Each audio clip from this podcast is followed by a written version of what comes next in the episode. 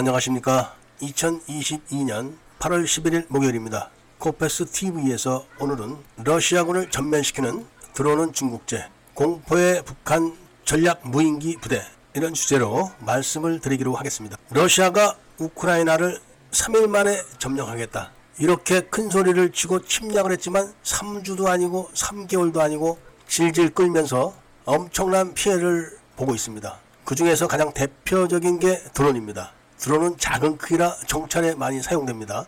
우크라이나는 열세에 놓인 군 장비 때문에 모금을 해서 중국제 장난감 드론을 많이 샀습니다. 시민들이 이거를 손을 봐가지고 러시아군의 동태를 감시하는 겁니다. 당연히 성능이 낮으니까 근접해서 촬영을 해야 됩니다. 그리고 조금 더 큰 드론이라고 해봐야 수리탄 정도 매달아서 떨어뜨리는 정도에 불과합니다.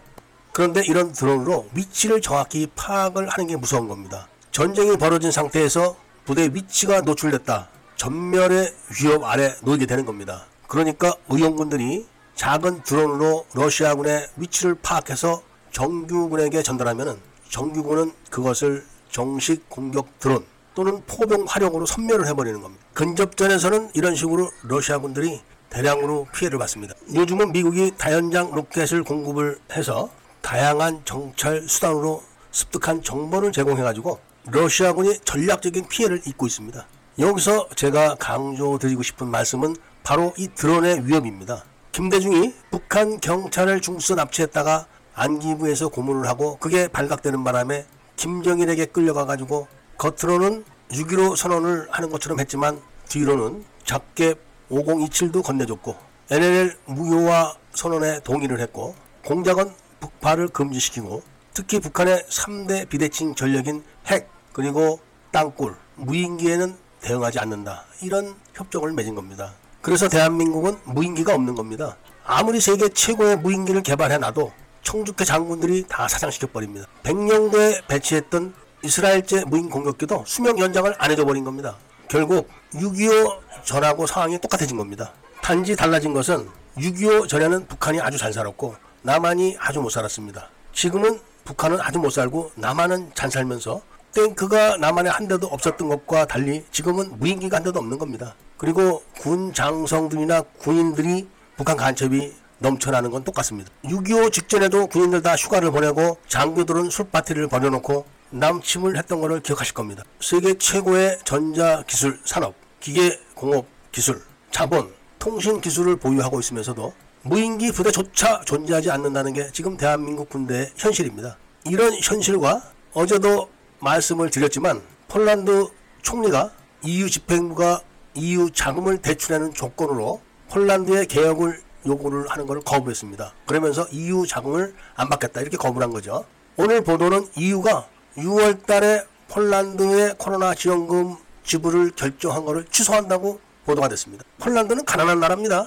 그런데도 방산주는 하늘 높은지 모르고 올라가고 있는 겁니다. 누가 그런 작전을 하겠습니까? 언젠가는 이 사건이 수사를 받을 날이 있을 겁니다. 물론 세상이 바뀌어야지 그게 가능하겠죠.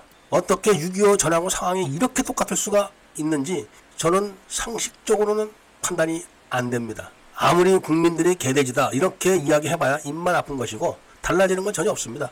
단지 피해는 결국 힘없는 국민들이 고스란히 다 볼 거다, 이것만은 변함이 없습니다. 제가 가장 걱정하는 부대가 바로 해병대 연평부대입니다. 북한의 전략은 뛰어납니다. 북한에서 수재한 수재들이 다 모여서 연구를 하는 그런 부서가 바로 북한의 그런 전략을 세우는 부서입니다. 연평부대는 규모가 작습니다. 그리고 기습을 하면은 간첩 장성들이 기습을 하는 시간에 맞춰서 반격 작전을 못하게 방해를 할 겁니다. 그리고 작전이 다 끝날 무렵에 가서야 그때 가서 반격하는 척 하는 흉내를 낼 겁니다.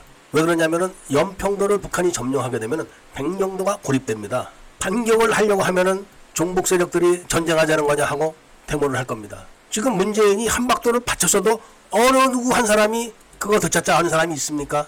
오히려 한박도를 되찾자 이런 영상을 올리면은 노출을 막아버리죠. 이런 나라에서 그래도 나라를 한번 되살려 보겠다고 윤석열 대통령 출퇴근 시간에 맞춰서 일인 시위를 하는 사람이 있습니다. 아무도 그 사람을 지원해주지 않습니다. 그렇게 애국자인 척하고 툭 하면 모금운동을 하는 사람들이 연약한 여자가 윤석열 대통령 출퇴원 시간에 맞춰서 계속 일인 시위를 하는데 못 본 척하고 있습니다. 이런 기막힌 현실을 전해드리면서 오늘 이야기를 마치고자 합니다. 애국 시민들과 밀매분들께서는 구독 꼭 해주십시오. 그리고 좋아요와 알림 설정도 부탁드리고 이야기를 들어주셔서 감사드립니다.